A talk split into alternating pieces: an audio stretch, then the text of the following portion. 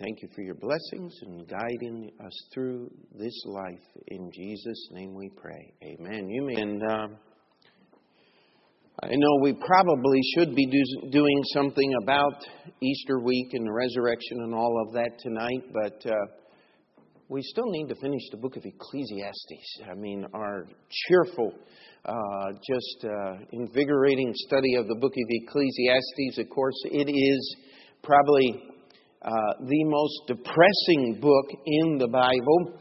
Um, it is the only one where continually this idea of uh, vanity of vanities, thus saith the preacher, all is vanity.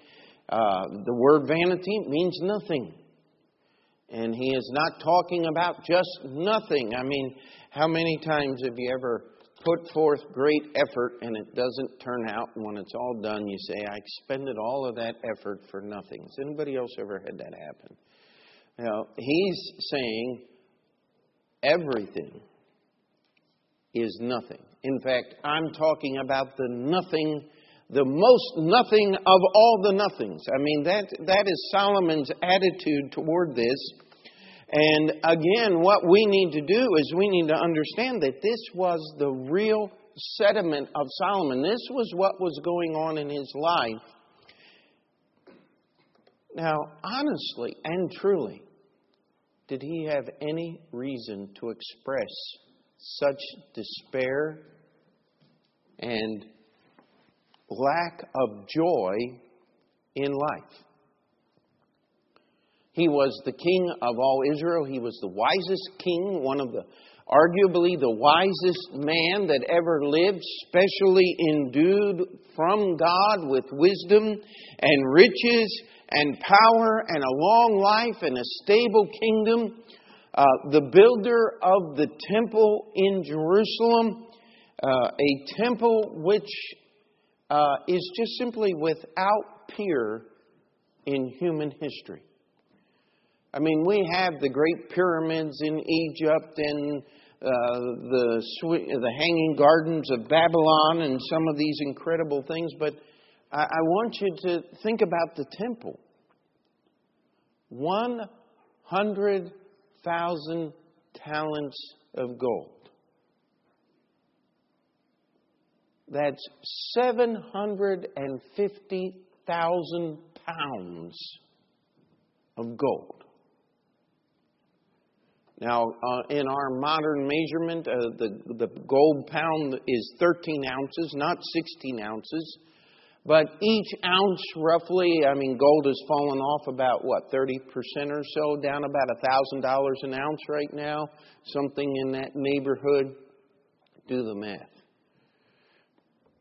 Uh, take that 750,000, multiply it by 13, and then multiply that number by a thousand, and you'll have a basic idea of the value of the gold that was in the temple. That doesn't count the brass without weight and the million talents of silver that went into the building of the temple and the cut stones and the beautiful trees and uh, uh engraved in the wood and then overlaid with gold. Solomon was the builder of all of these things. And here he comes down to the end of his life. He's saying, Vanity of vanities, all is vanity. You know what? If we learn anything from Solomon, just because you start well doesn't mean you're going to finish well.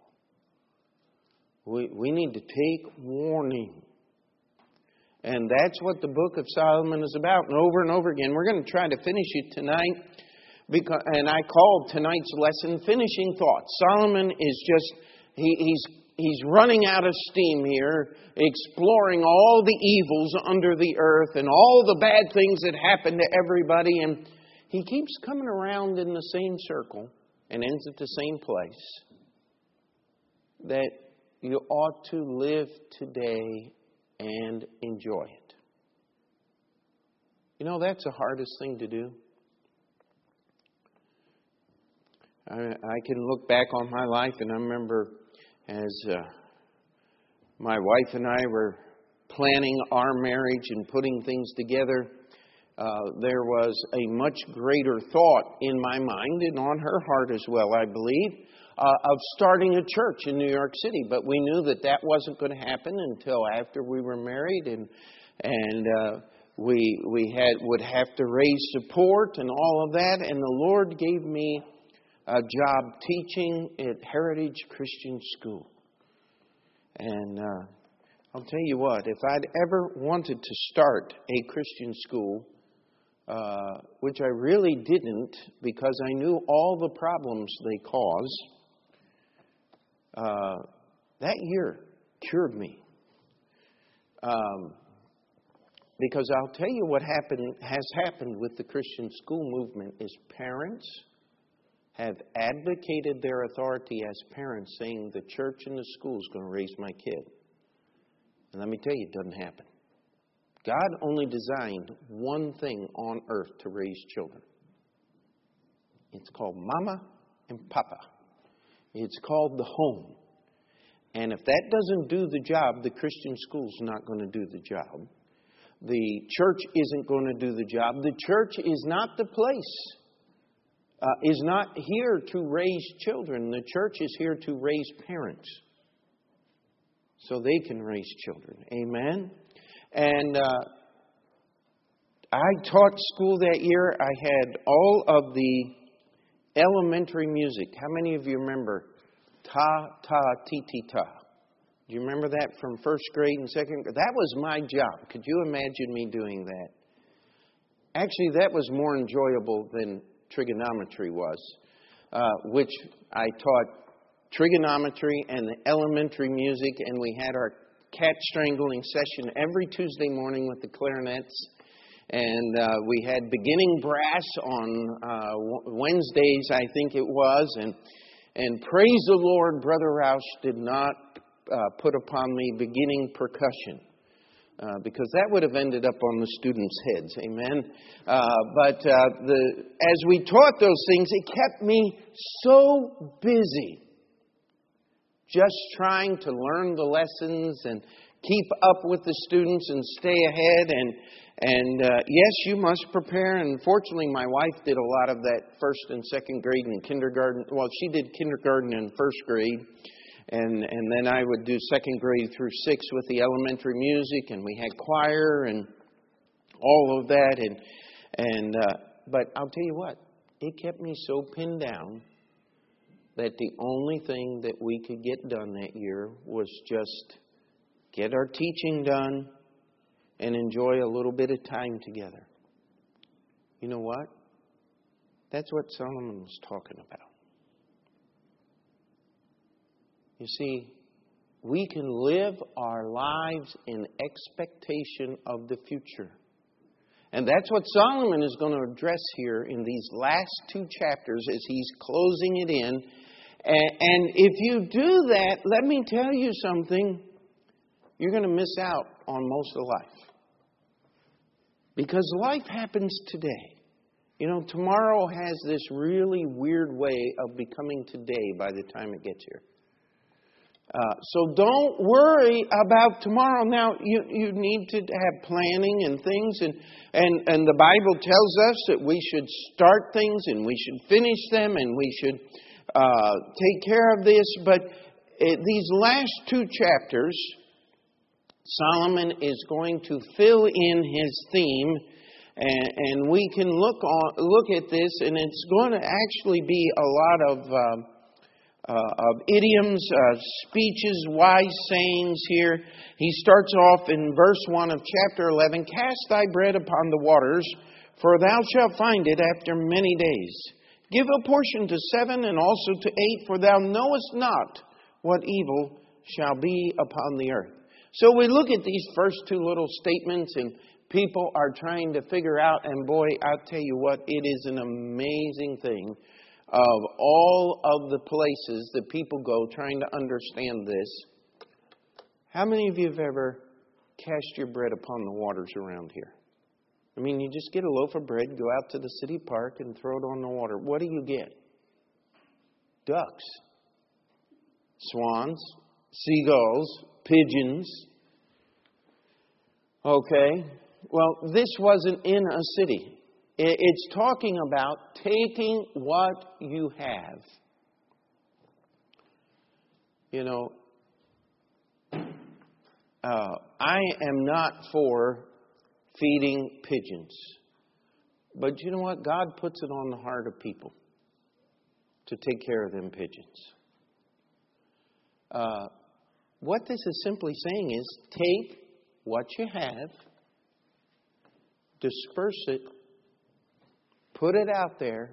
Don't try to keep it for yourself, and guess what's going to happen?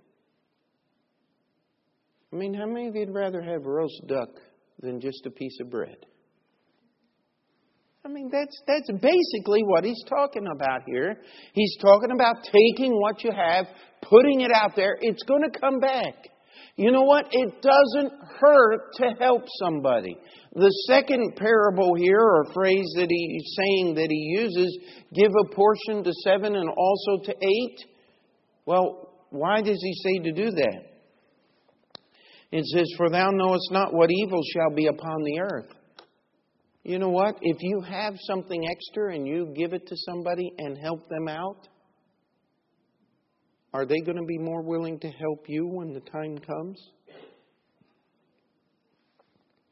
That's the idea of these verses. Don't live for yourself. Why? Because things are going to happen. That's where he's going to go next. How many of you know what happens when the clouds are full of water? Rain. Unless it's April in New York City, then we get snow. Amen? Um, but it didn't last long, praise the Lord. Um, it says, if the clouds be full of rain, they empty themselves upon the earth. Hey, uh, does it take a rocket scientist to figure this out?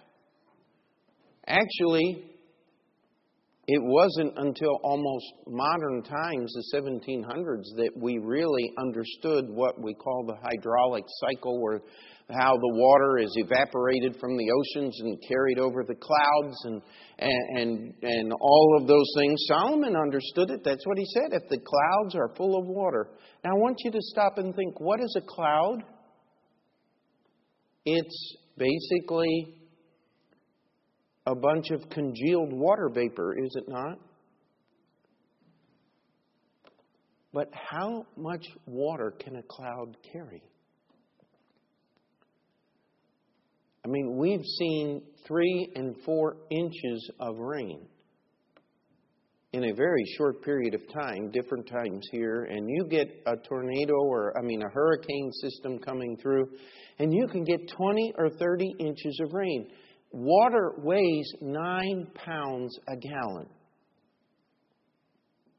How many gallons of water does it take to cover New York City with 12 inches of rain? I mean, that's pretty impressive. I don't believe that we have the wherewithal to carry that much weight in all of our great aircraft and our lifting cranes and all of that. And yet, God developed this thing called clouds that can carry hundreds of thousands of pounds of water and dump it on the earth in a very short time. Now look at this next one. The the the professors they of uh, philosophy. They love this. If the tree fall toward the south or toward the north, in the place where the tree falleth, there it shall be. Uh, Solomon is just being fatalistic. And of course, the famous question is if the tree falls in the forest and no one is there to hear it, does it make any noise? Of course it does, stupid.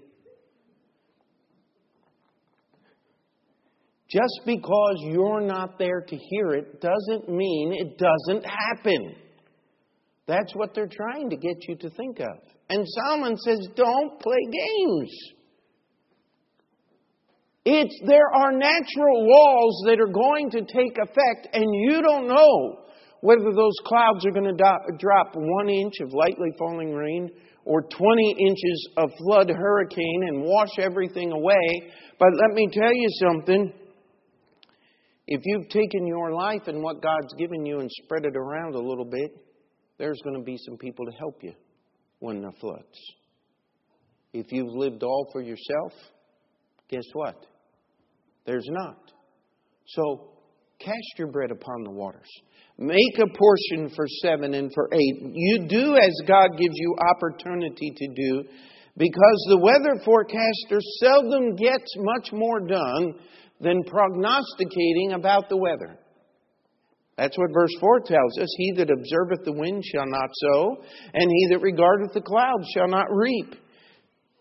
As thou knowest not what is the way of the Spirit, nor how the bones do grow in the womb of her that is with child, even so thou knowest not the works of God, who maketh them in all.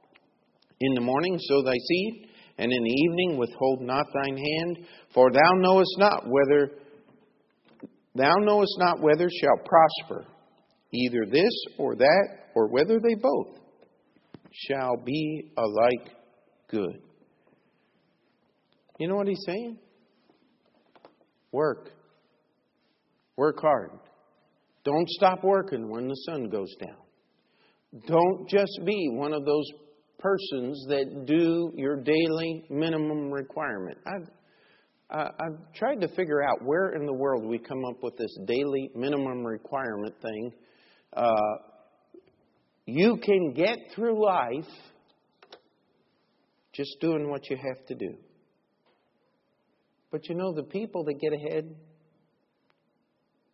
Bill Gates didn't get ahead working eight hours a day. Uh, the man who founded the Holiday Inn chain, he said, I've gotten where I am by only working half days. He said, You pick which 12 hours you want to work.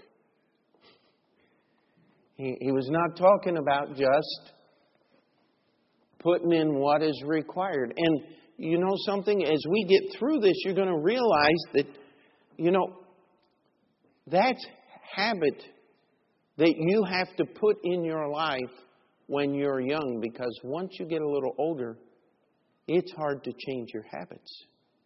How many of you are old enough to realize it's hard to change habits?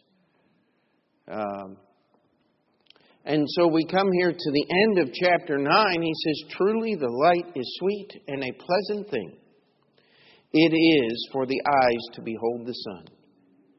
Now, they tell us that we have seasonal something depressive order, I can't remember the whole term for it, that when you don't get your enough sunlight that it actually affects your mood and the chemicals in your body.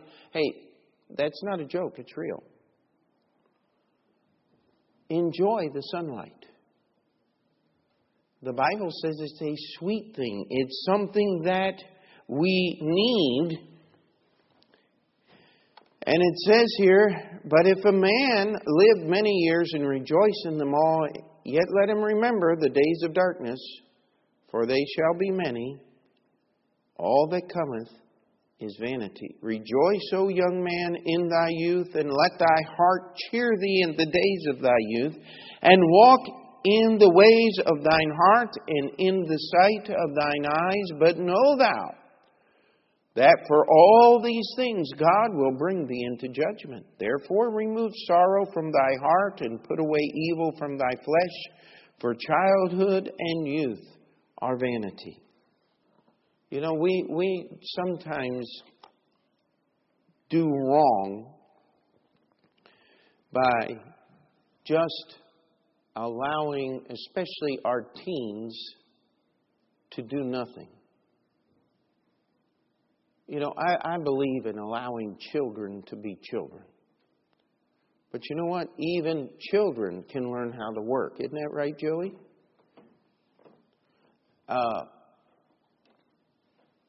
it's rejoice in the days of your youth, but remember something. We're going to get to chapter 12 in a minute.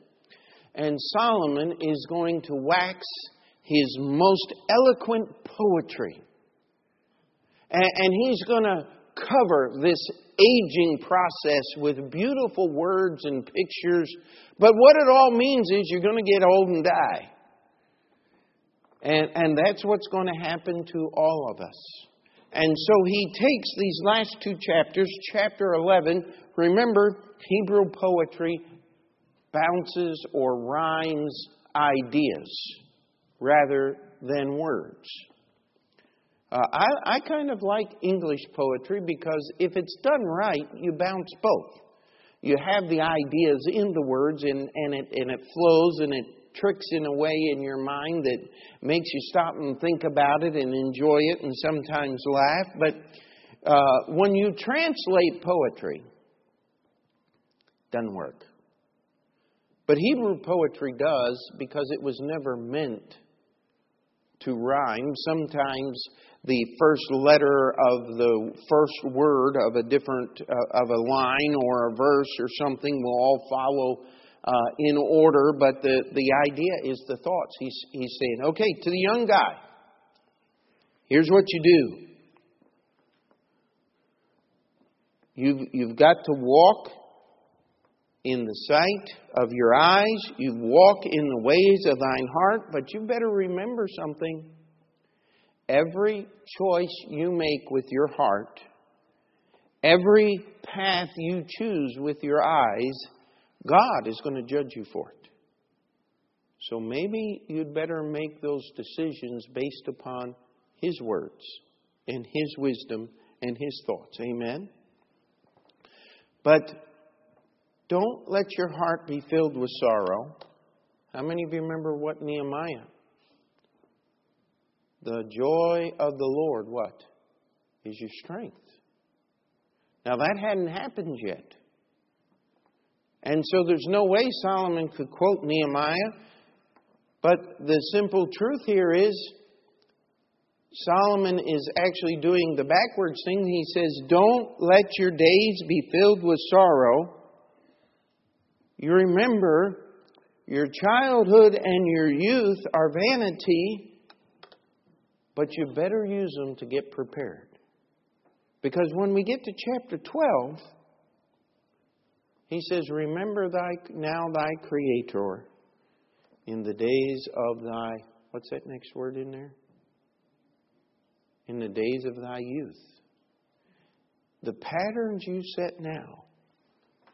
That's one of the reasons I enjoy the teaching of the inner city missions class. It's young men that are setting the direction for their lives. Uh, and the uh, the thing is, it says this is one of the reasons why we stress to our teens, why we take them to camp, why we make opportunities for them. It says, Remember now thy Creator in the days of thy youth, while the evil days come not, nor the years draw nigh, when thou shalt say, I have no pleasure in them.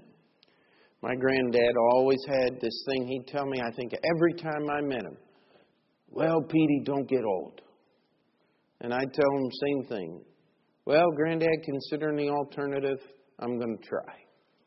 Uh, because there's only one alternative to not getting old. That's dying young. Uh, I want to serve the Lord with my life. And the Bible says, Remember now thy Creator in the days of thy youth. If you wait till you quote unquote grow up to serve the Lord, there's not going to be anything left over to serve Him with. It's going to be spent. It seems just yesterday that Peter was a baby when we started the church, when we were traveling on deputation. Now, he has a baby of his own. And it hardly seems like all of those years have passed till you get the photo album out, till you look in the mirror, till you try to get out of bed in the morning. You know, growing old hurts. But like you said, what uh, what was that phrase they used? What doesn't hurt doesn't work. So I'd rather have the hurt. Amen. Uh, this is what he says. As you get old, you're going to lose pleasure in, in days because it's just going to take more effort to get less done. Get ready. It's coming. And don't worry about those young whippersnappers who laugh and make jokes about getting old. Guess what? Their day's coming. Amen.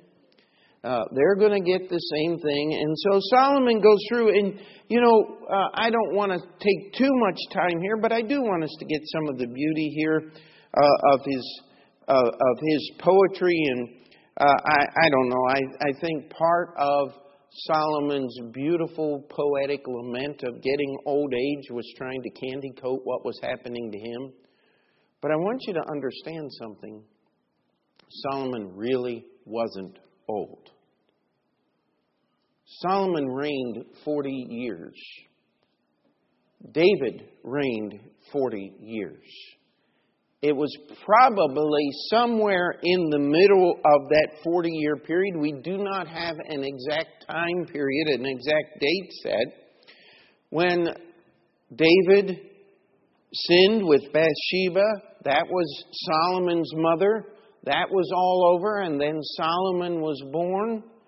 David was probably 20, maybe even 25 years into his reign as king when those events took place. That would make Solomon in his late teens or early 20s when he ascended the throne. He only reigned for 40 years. Solomon did not get to 70 years old. He may have only been 55 or 60. You know what? In my way of looking at things at this point, that is an incredibly young man. Because I turned 50 years old this year. Uh, Solomon was not an old, broken down man. Or was he? You know, sin will age you. Sin always takes more than it gives. And so here we have Solomon who really should be getting to that point in life where he can really start enjoying things. And there's no joy there because he lost it. And he goes on, and let's just look through this. Verse 2 While the sun or the light or the moon or the stars be not darkened, nor the clouds return after the rain. Now, what he's simply talking about there is diminished eyesight. You know, you get cataracts, and it will give you cloudy vision. And he says, listen, the sun goes away, it gets all cloudy, it rains, the sun comes back, and you look out at the sun, and all you see is clouds. Why? Because you're getting old. Your vision is not what it ought to be. And then he goes on, in the days when the keepers of the house shall tremble, and the strong men shall bow themselves, and the grinders cease because they are few, and those that look out the windows, out of the windows, be darkened. Now, the keepers of the house trembling and the strong men bowing, I, I don't care how strong you are, when you get old, things change. I met one 93 year old man I wouldn't have wanted to gotten in a wrestling match with, but I was taking care of him in the nursing home. And uh, he had to be uh, monitored and took care of and all of those things. But let me tell you, the keepers, your hands just aren't as steady as they used to be. It says the, the, uh, uh, the grinders cease because they are few. Guess what? You lose your teeth. And those that look out the window be darkened. Again, this thing of eyesight. And the doors shall be shut in the street. What's the thing that happens when you visit Grandma? Shut the door. It's cold in here. I mean, that's what Solomon is simply saying. You don't go out as much. You don't have the freedom to do what you used to do. And he said, uh, The sound of, of the grinding is low, and he shall rise at the voice of a bird, and all the daughters of music shall be brought low.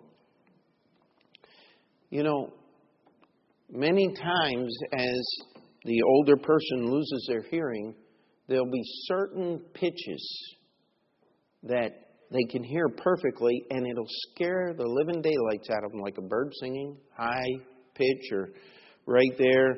But all the normal sounds, you can't hear a thing. I remember we went up, uh, not this past summer, but the summer before, and uh, we figured, uh, you know, Brother Nielsen was getting a little older. We'd take the accordion because it was loud, and he'd be able to hear it. He couldn't hear it. He, he, I mean, he could hear it, but he couldn't tell. He couldn't even pick out the hymn anymore. And that's what happens as you get older. And he said, And when thou shalt be afraid of that which is high, and fears shall be in the way, and the almond tree shall flourish. Uh, I, I read on that one, I said, What in the world does the almond tree flourishing have to deal with getting old? Well, the blossoms of the almond tree are white. Talking about gray head. Uh, uh, the, the almond tree is going to be covered with white blossoms. You have white hair, and then it says, The grasshopper shall be a burden. Why? Because he makes one of those sad, mournful sounds that kind of pierces uh, the lack of hearing and bothers you. And it says, And desire shall fail, because man goeth to his long home, and the mourners go about the streets. Or ere the silver cord be loosed, and the golden bowl be broken, or the pitcher be broken at the fountain, or the wheel broken at the cistern. What that's simply talking about is if the pitcher's broken at the fountain, you can't get, get anything out of the fountain. You can't get any water out of a broken pitcher. If the wheel is broken at the cistern, you can't lower the pitcher into the cistern. You have a life full of memories, but you can't bring them out. Uh, and then shall the dust return to the earth as it was, and the spirit return unto God who gave it. Vanity of vanities, saith the preacher, all is vanity. So he ends his lament by saying, I'm going to die and I'm not happy about it. My life is worthless. Why? Because he turned his back on God, that's why. Now we got just a few verses here. I think we'll be done on time tonight. It says, Moreover, because the preacher was wise, you notice how that is past tense? That's a scary thought, is it not? He said the preacher was wise. He still taught the people knowledge. Yea, he gave good heed and sought out and set in order many proverbs. The preacher sought to find out acceptable words, and that which was written was upright, even words of truth. The words of the wise are as goads, and as nails fastened by the masters of the assembly, which are given from one shepherd. Now, look what he's saying here. He's saying the preacher was wise, and the things that I taught were true, and they were very wise, and I gave people wisdom when God used me to give wisdom, and now I'm in despair because my life did not follow God's counsel. How many of you know what a goad is? A goad is a stick with a sharp point. And you see, oxen and mules, they have this habit. They don't like to go where they're supposed to go. And if you get up close enough to slap one of them things on the rump, especially an ox, you know what you're going to end up doing? Hurting your hand. Uh, if you really want to stimulate an ox, you got to have something to inflict pain. But if you're close enough, when you inflict the pain, you just may get one of those feet right in your face, and that could be the end of life. So you get a long stick and you get up behind him and you poke him in the uh, posterior and he'll move forward. That's what a goad is. Uh, how many of you have had someone come up behind you with a sharp stick as you were growing up and give you a poke to move you in the right direction? Amen? Hello? That, that's what he's talking about here. But you'll notice how he ends this. He said, which are given from what? One shepherd. He says, All the wisdom that I had wasn't mine, it came from God. And I'm going to warn you about something. And further by these, my son, be admonished. Of making many books there is no end, and much study is a weariness of the flesh. Every college student memorizes those verses, I'm sure. Uh, but the simple truth is, uh, who was it? It was Brother Hiberu came up and said, You need to write a book, brother. Well, you know what Solomon said? Of writing a book, there is no end. Uh, I'll tell the story to anybody who wants to hear it. Maybe the Lord will have us put it in print someday, but you know what? That's not my goal. Because there are so many wonderful stories of what God has done in so many lives. What we need to do is get living today. Amen. Somebody asked the question, why don't Baptists write books? Well, we're too busy enjoying life to sit down and philosophize about it and write it in a book. Uh, I would like to think that was true. Wouldn't you like that to be true of your life as well? Uh, I, I would hope that you would enjoy that and join me with that. Let us hear the conclusion of the whole matter. Fear God and keep His commandments, for this is the whole duty of man. How many of you remember hearing the story of Hudson Taylor, the missionary in China? He, he wrote a book, The Secret of Hudson Taylor. You know what Hudson's Taylor was, secret was? Fear God and keep His commandments. Uh, you know what Solomon's secret was? He didn't fear God, he didn't keep His commandments, and now he had a life that was nothing. Whereas he could have had a life that meant something. And he's not looking forward as he pens this last verse. For God shall bring every work into judgment with every secret thing, whether it be good or whether it be evil. You can hear Solomon's consignment of himself to God's judgment, just like Eli said when little Samuel told him the prophecy that the angel of the Lord had given him during the night. He said, Well, let the Lord do what's good unto the Lord. Well, the Lord was going to do what's good unto the Lord because Eli was not doing what was good unto the Lord. You know what? Let's, let's not reach the end of our days and agree with Solomon. Amen. You know what I want to have happen when I get old and can't walk by myself anymore? I'm hoping and praying there'll be a few grandkids around who are big enough to hold me up. Amen?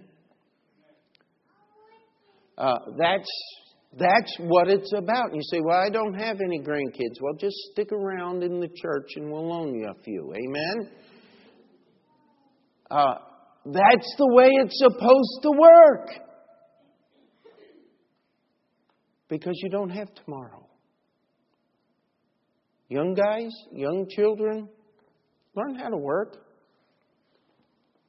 Don't learn how to be content when, okay, that's all we're going to do today. Hey, keep working. That's what Solomon says. And, and don't become a weather forecaster. I'm sorry. I, I appreciate all the work that the weather forecasters do in warning us of all these terrible things that hardly ever happen. And every once in a while they get it right. How would you like to spend your whole life with an average lower than Major League Baseball players? I mean, it's, it's sad. But you know, if you spend your life telling the weather, how are you going to get anything done? Brother Mike, I'm sure mem- remembers these guys in Bible college. They knew the signs of the time, they knew all the answers, and they were right about so many things. And you know what they're doing 30 years after you graduate Bible college? They're still sitting there telling everybody what's going to happen and how it's going to be, and they have never done a blessed thing that counts for eternity. Lord, save me from being a weatherman. That's what Solomon is saying here in chapter 9. Let's go get something done. Let's fear the Lord. Let's keep His commandments. You know what? If you keep His commandments today, you're in a perfect position to try again tomorrow.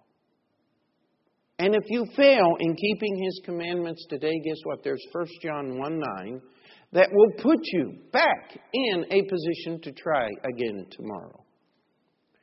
Because remember, even though you're learning the patterns that are going to determine the rest of your life when you're young, all of the decisions. How many remember how many stupid things you did as a teenager? Aren't you glad that they didn't destroy your entire life? Amen? That's what Solomon means when he says childhood and youth are vanity. It's not going to destroy your life, but if you learn the patterns of hard work, when you get old, you're not going to be like me. Now, Solomon waxed incredibly poetic, and I couldn't begin to tell you how many references of history come out of Ecclesiastes chapter 12. I mean, if you read any of the philosophers or any of that stuff at all, you're going to hear Solomon's sentiments echoed over and over again. It would seem that it would be the most studied chapter in all the Bible uh, by some people who don't want to get anything done. But if you just get those last couple of verses, don't try to write a book about it. How about you live the book first? Amen? And just fear God and keep His commandments. And remember, He's watching. How many problems would be solved if we could just truly understand that even though nobody else is watching, God is. He sees when you get angry and nobody knows. He sees all those things. That's what fearing God is about. And remember, you don't have to keep His commandments 20 years from now. Because 20 years from now, if you should live that long, will still be today. So let's just work on today. And that'll stop us from being overwhelmed with all the terrible things the government is going to do to us. You know what? Let's not walk today in the sorrow of our heart. Let's rejoice in the goodness of God today. You know, somebody did some of this. We, we have all these consumer index and, and uh, polls on how people feel. And one of the things is there's a lot of people that don't feel bad about themselves, but they feel bad about what's happening to everybody else. You know what? Rejoice in the good that God is doing in your life today and stop worrying about all the rainy days that are somewhere else. That doesn't mean, uh, let's go back to verse 1 cast your bread upon the water. If there's somebody out there that God puts in your way that you can help, guess what? You got a duty to help.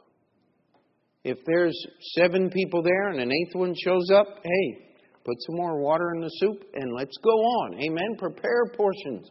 You don't know what the future's going to hold. What was one of Bill Gates' uh, inevitable rules of life or whatever? Be nice to the geeks because someday he'll be your boss. Uh, that's what it's talking about right here. It's not new. Bill Gates has discovered some wisdom, otherwise, he wouldn't have made all the money that he did. But you know what Solomon said? Cast your bread upon the waters. Prepare a portion for those that could use it. Because what? It's going to come back. And you don't know what the future is going to hold. So you sit there and look down your nose and despise somebody and then walk into the break room and find out who the new boss is. You know, I I often think what Mrs. Potiphar went through when Pharaoh promoted Joseph to second in the land of Egypt. Have you ever thought about that? You know what? I bet she didn't have much fun when she showed up at state dinners after Joseph was in charge of the land of Egypt. You know why? Because she didn't do what she should have done. It'll come back because God is a righteous judge. Let's just do right. Fear God, keep His commandments. And all God's people said, Heavenly Father, we just ask that you would help us to focus upon your word and just simply doing right, doing right today.